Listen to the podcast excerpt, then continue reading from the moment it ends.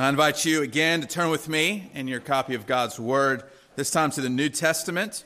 If you're using a Pew Bible, you can find our passage uh, today on page 817.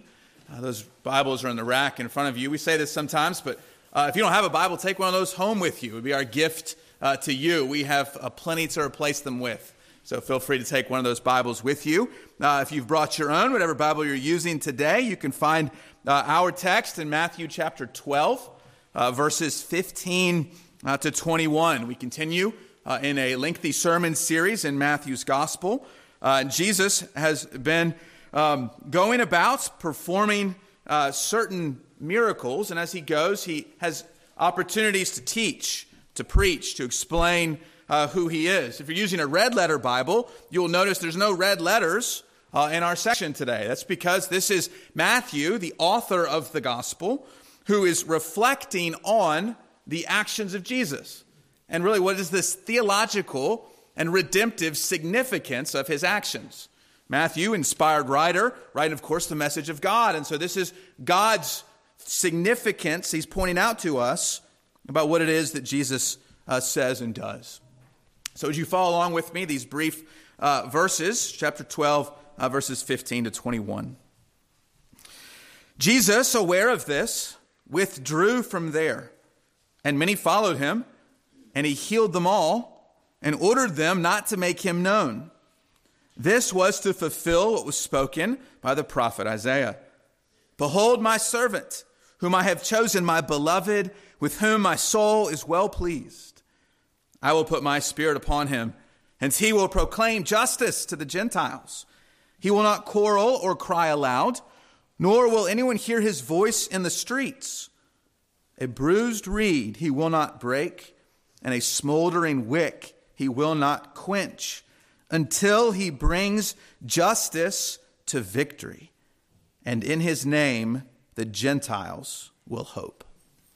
The grass withers, the flower fades. The word of our God will stand forever. Would you go with me again in prayer?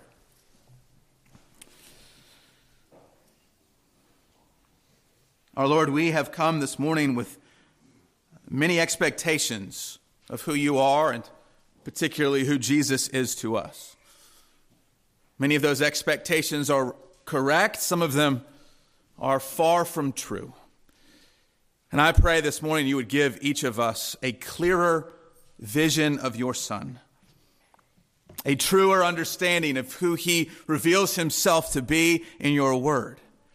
And as we have sung and as we have prayed and as we have read, Lord, would each of us leave today having found Jesus to be purer and sweeter and brighter than anything this world has to offer. We ask this all in his precious name. Amen.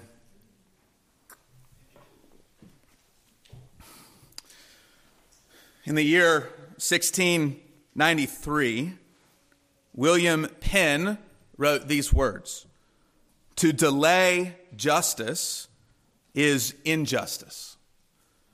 Over 100 years later, British Prime Minister William Gladstone in 1868 wrote, Justice delayed is justice denied. And then over 100 years later, Martin Luther King Jr., in the year 1963, from a Birmingham jail cell, wrote these words Justice too long delayed is justice denied. These words resonate with us, don't they? They resonate with us in a fallen world that know very much whether we are Christians or non-Christians. Whether we're believers or unbelievers, these words resonate because we know we live in a world that is not fully just. We live in a world that justice is often not brought to bear. We live in a world that sometimes the wait for justice is so long, the wait itself is in fact, in effect, an injustice. The world has no answer to this problem. And sometimes we think that Christianity has no answer to this problem either. Because the world fails to bring about justice, and sadly, often the church fails to bring about justice as well in that which is entrusted to her. Man fails us, courts fail us, leaders fail us, nations fail us in a world of injustice.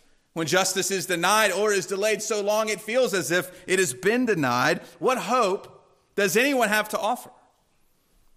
Well, the hope this morning on the, the pen of Matthew is the hope of Jesus.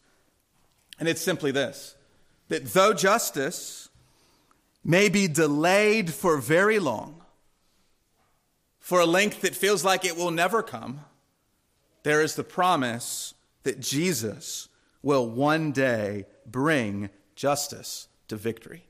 Or if I take that long sentence and scrunch it up a little bit, we can say it like this Though the delay of justice is long, Jesus is the promise that it will not be denied. A long delay, but there is only one person that can promise that it will not be denied, and that's Jesus. I want to show you that uh, in our passage this morning. Uh, we see, of course, Matthew quoting uh, a lengthy Old Testament uh, passage. It's the longest quote that Matthew has of the Old Testament. So, what we're going to do this morning is we're going to go back to Isaiah. We're going to spend a few minutes looking at Isaiah, the promise itself. Then we'll come back to Matthew and we'll look at how Matthew tells us that Jesus fulfills this promise. Matthew loves the word fulfill. He's used it four or five times already. He'll use it a couple more times. This is the longest fulfillment he points us to. So we're going to look at promise, step one, fulfillment, step two, and we're going to see how the delay of justice may be long, but Jesus is the answer that it's never denied. So let's look back at the promise. If you have your Bible open, turn back to the Old Testament, to the book of Isaiah. Uh, the, the reference is on page 602 of your Pew Bibles. It is Isaiah 42, verses 1 to 4. Now, you will note if we're not going to do this today, you can flip back and forth and you can see the words aren't exactly the same. Matthew's sort of doing his translation on the fly, we might say. Uh, and so he, has, he just translated different words and he's adding a little theological twist to them under the inspiration of the Spirit as he goes. So let's look at the original. What is Isaiah recording about the promise of God? Now, you're familiar with a couple different parts of this section of Isaiah called servant passages or servant songs. There's four of them, and they are through the, the lips of Isaiah looking forward to a servant that's going to accomplish the purposes of God. The famous one is Isaiah 52 and 53. We read it on Good Friday every year. Uh, but there's four of them. This is the first of the servant songs. And the question in Isaiah is who is the servant? Who is this wonderful person to whom all of the promises point. So, what does Isaiah say about the servant? Behold, verse 1 My servant, whom I uphold, my chosen, and whom my soul delights, I have put my spirit upon him. It's a wonderful description, right, of a servant. Uh, chosen and beloved, one in whom the Spirit, the soul of God delights. He's received the Spirit, that's the same uh, language of anointing. So there's something very unique, there's something very special in history about this one servant. The end of verse 1 he will bring forth justice to the nations. So the servant is an agent of justice. He brings the justice of God to the nations. Now, all those quotes that I read at the beginning, those quotes are about earthly justice, aren't they? They're sort of about, we might call it a, horizontal sense of justice or legal justice in the court systems. And that's what we usually think about the word justice. The biblical word is so much fuller, right? It, it, it of course, includes legal justice, but it is primarily referring to the righteousness of God. Because we can't know if earthly justice has succeeded or failed without a deeper sense of what justice is, right? And the way we understand justice and righteousness is by looking at the character of God. We can only say that's fair or unfair because we know God, the standard of righteousness and justice. And so to bring justice to bear is to bring the very revealed character of God to bear on a fallen world. It's not just to make sure judges and juries make the right decisions, it is that. But they will do the right things and make the right decisions because the world knows the revealed character of God, the only one who's holy and just and righteous. Now you think about someone that's going to bring in the justice of God, and you think about a powerful, strict, upright, mighty figure. But what does verse 2 say? He will not cry aloud or lift up his voice or make it heard in the street. So there's something about this agent of justice that brings about justice in a quiet way, in a lowly way, in a meek way. He's not arrogant or brash. Whoever the servant is, he is humble. Won't lift up his voice in the streets. Doesn't mean nobody will hear him. It sort of means he won't make a scene, right? He won't foment a riot, right? He won't lead some form of protest. In fact, he's not aggressive or violent at all. Look at verse 3. How does he treat the people around him? How is this agent of justice bringing about the justice of God in a quiet way? How does he treat the vulnerable and the weak and the wounded people around him? Does he just steamroll and crush them with a wave of righteousness? No, verse 3 a bruised reed he will not break, a faintly burning wick he will not quench. He treats people with humility and gentleness. He's compassionate and kind. We can go deeper in Isaiah 57, verse 15. We read there, he says, I had. He will not crush them. Verse 4, what will he do instead? I'm sorry, the end of verse 3, he will faithfully bring forth justice. And then verse 4 is key. He will not grow faint or be discouraged till he has established justice in the earth and the coastlands wait for his law. So the picture here is this the, the, the, the agent of God's justice is bringing justice into the world, and he will do it until that justice has been established. So now we have a timeline. He brings justice and will continue to bring that justice until it is established. So there's a phase one of bringing it, and a phase two of establishing justice. And he will not grow faint or be discouraged, as you or I would if our head is slamming against the door of injustice and nothing changes. Eventually we give in, right? It is exhausting, it is discouraging. Jesus, oh, sorry, I gave it away. Uh, I'm going to get to that in a minute. The servant, he does not grow discouraged, does he? Where we would grow faint or weary, he does not grow faint or weary. There is a time to come when he will establish justice on the earth. Now, I've given you the answer to the test, but the question in Isaiah is who is the servant? And interestingly, if we look a little bit deeper in Isaiah, we see that in chapters 40 to 43 and 44, the servant is Israel. And it's not a, he's not a very good servant. He messes up a lot. He's deaf. He's got a hard heart. And it seems like Isaiah 42 is actually telling us originally what is God's purpose for Israel. Israel is the servant of God. Israel is intended to bring about justice in a world of all these other fallen nations. Israel is God's chosen people. Israel is the agent of God's justice. And you know how good Israel does in this purpose? Not at all. They fail. They don't uphold justice in their own land, amongst their own people, their own worship. They fail to, to uphold justice in their interactions with others, in the nations around them. So Israel has failed in the purpose that God has for her. And so as we go deeper into Isaiah and we come to the other servant songs, they're very particularly about an individual.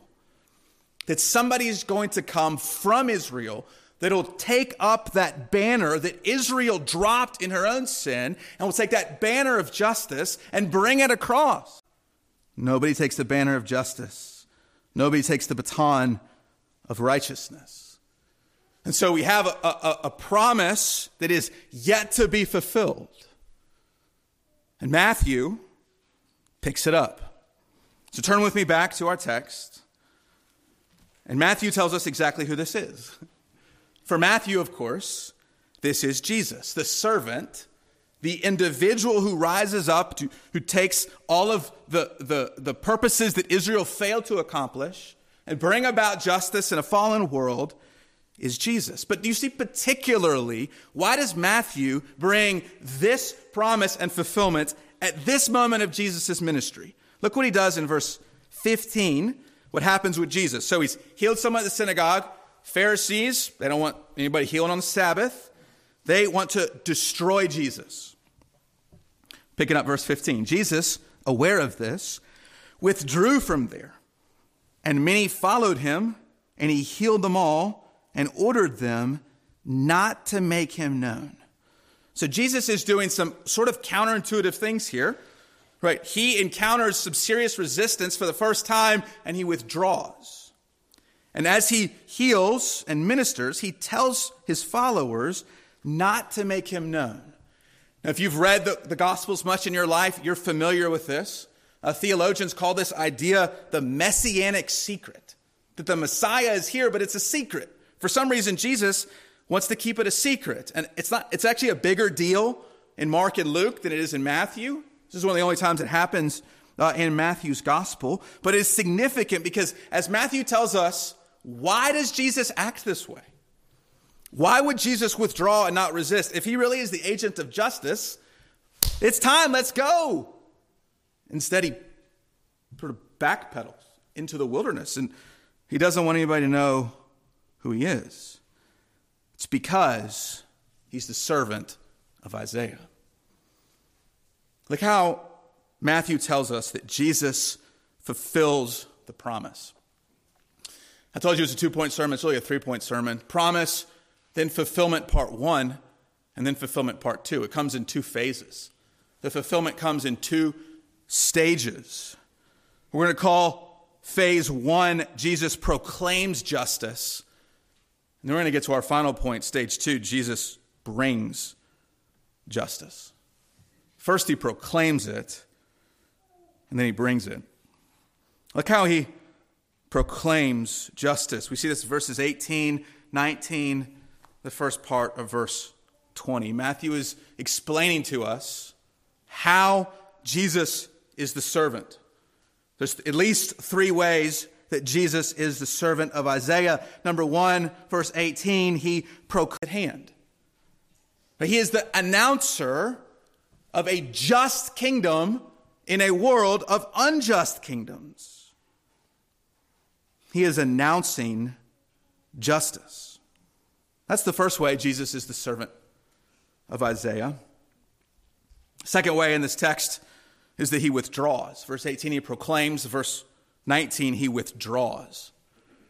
He, he is confronted and he, he backs away. I don't know how many of you all like to watch the old Western movies. And in the westerns, you know, there's the bad guys terrorizing the town. And then they get the, the good sheriff to come in, right? The Wyatt Earp, all right? Whoever John uh, Wayne is playing, right? They come in and they put on the badge and they confront the bad guys and they pull out the guns and they, they have the shootout at OK Corral and the bad guys, they go away. And the good guys take over the town.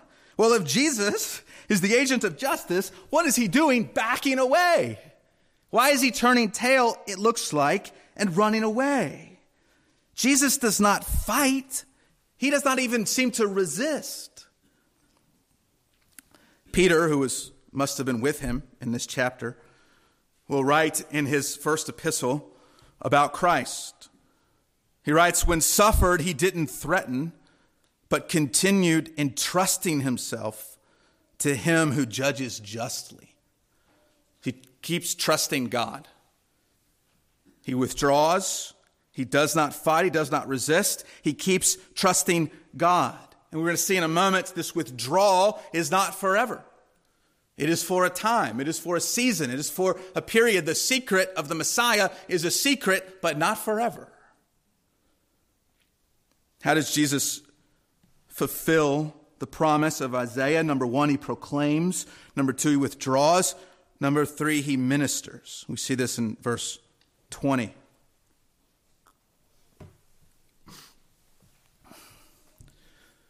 There's a time when justice is proclaimed, but in the sovereign plan of God, it is not yet established. Does that make sense? Phase one, the announcing of a just God who reigns on the world and the call for sinners to repent and trust in him. That message goes forth from the lips of Jesus and the lips of his disciples, and it is heralded from the pulpit of every church. but we wait for the true establishing of justice in the world. And who is this agent to those who have received great injustices and await the promise that justice will come? Verse 20 phrases it negatively first. He will, here are the things that he will not do. He will not break the bruised reed, and he will not quench, that's put out, the smoldering wick. So the defeated Israelites in the Old Testament from the worldly nations and enemies, Assyrians, Babylonians, on and on, are now compared to people in the day of Jesus. And the bad guys we've seen so far in this gospel are the Pharisees, are the religious rulers who are crushing the people of their day with the innumerable laws of man that they proclaim are the laws of God. They are, in the words of Jesus, the people who labor and are heavy laden.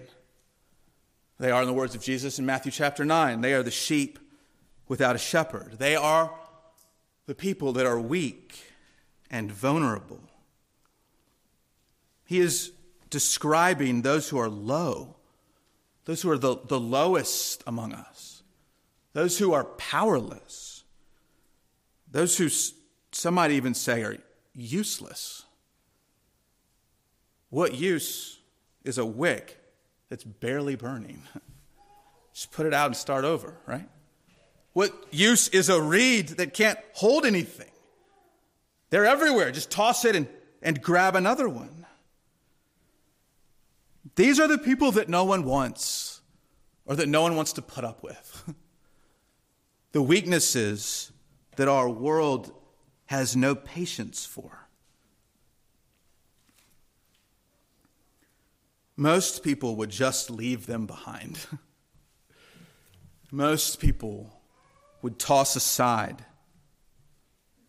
the bruised reed and the smoldering wick, but not Jesus.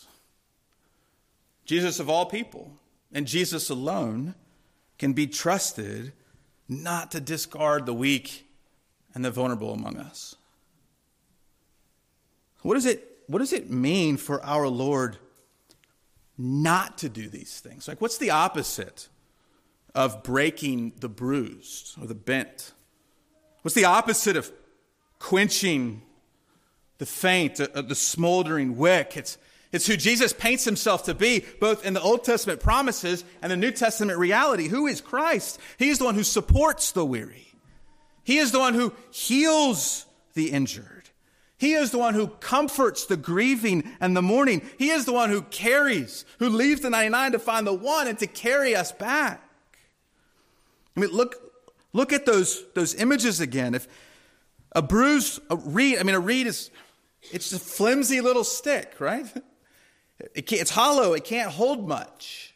It's not strong. And for it to be bruised is to be bent, is to be vulnerable. It can, it can hold absolutely nothing. I wonder how many of you in your, your gardening come across one of the young saplings that you have planted that's been blown over by a little bit of wind. Or that tomato plant that the dog ran through your garden. Yes, that is, happens in my house.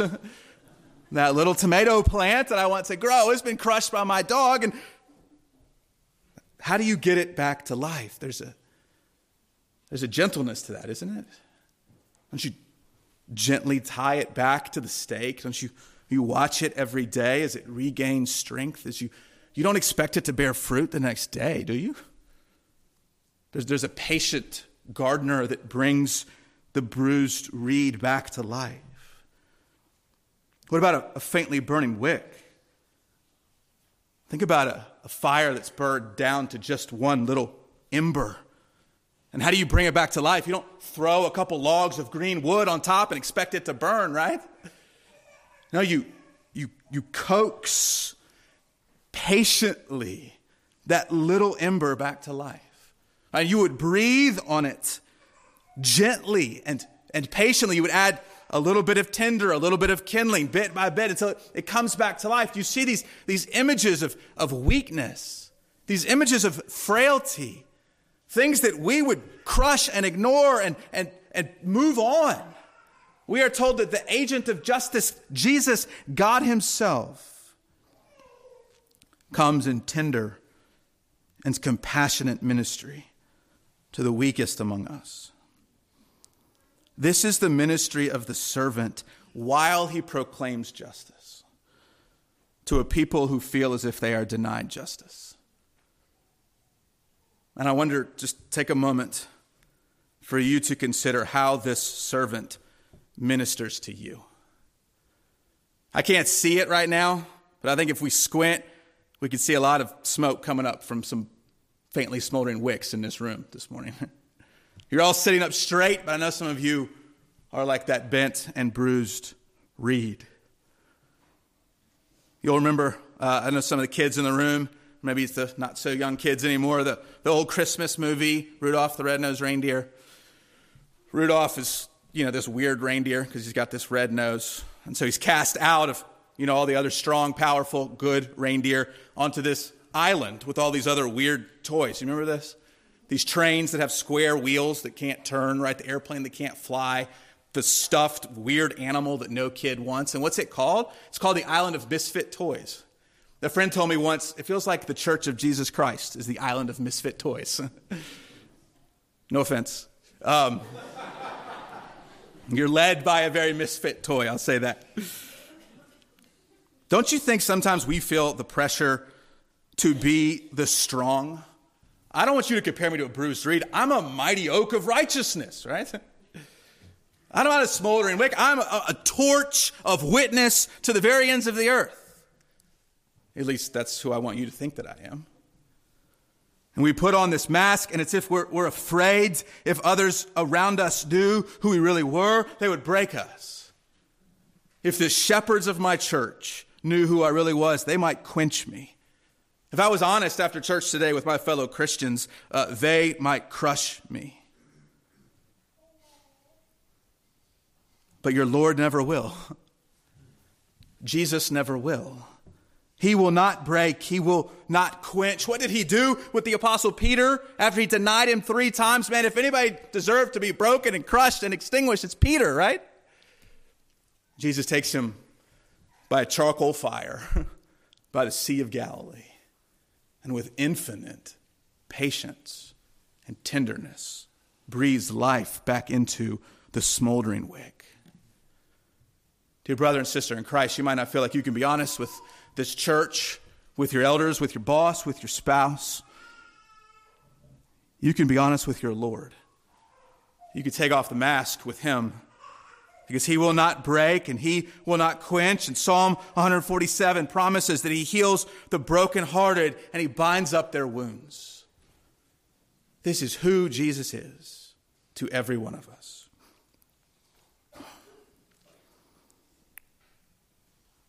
Students of the Bible have rightly read passages like this and considered not only who Jesus is to us, but who is this servant through us. It's a second question of application I want to ask you this morning. Not only how does this servant minister to you, but secondly, how does this servant minister through you? It is true in the body of Christ that we show Jesus to others around us. And I just want you to consider for a moment this morning how are you representing him? Are you breaking and quenching those around you? Or are you showing the tender love of Jesus in healing and binding up? Do bruised reeds in your life experience Christ through you or despite you? If they knew nothing of the love of Jesus except what they experience from you, would they testify that this is who he is? Think about if you're married. Wives to your husbands. Does your husband know more of the gentleness of Jesus because he's married to you? Peter writes in 1 Peter 3 that wives are to be respectful pure in conduct to their husbands. Husbands, does your wife think that they will be snuffed out? because Peter also writes the husbands are to live with their wives in an understanding way. What about parents to your children? Do your children know this love of Jesus because they're your kids or despite the fact that they're your kids? Paul writes in Ephesians 6 3, warns parents not to provoke their children to wrath. There's no provoking here from Jesus, is there? Let me take a moment to talk to my fellow elders here this morning. And if I had a mirror, I'd put it right in front of me. elders shepherds of the flock, to the members of this church, to the sheep entrusted to your care, do they know this gentle Jesus because they're at this church or despite the fact that they're in our church? 1 Peter 5, he warns elders not to lead in a domineering way. Jesus says in Matthew 23 that leaders of the church should not tie up heavy burdens. There is a gentleness and a compassion here that must characterize the under shepherds of the church. If I've missed you, I've got one more verse. This covers all of you. How do your fellow church members, how do your brothers and sisters in Christ experience Jesus through you? Paul writes in Ephesians 4:31, "Let all bitterness and wrath and anger and clamor and slander be put away from you, along with all malice." Be kind to one another, tender hearted, forgiving one another as God in Christ forgave you. Y'all, if this is who Jesus is to us, how can we stand in the way of who he is through us?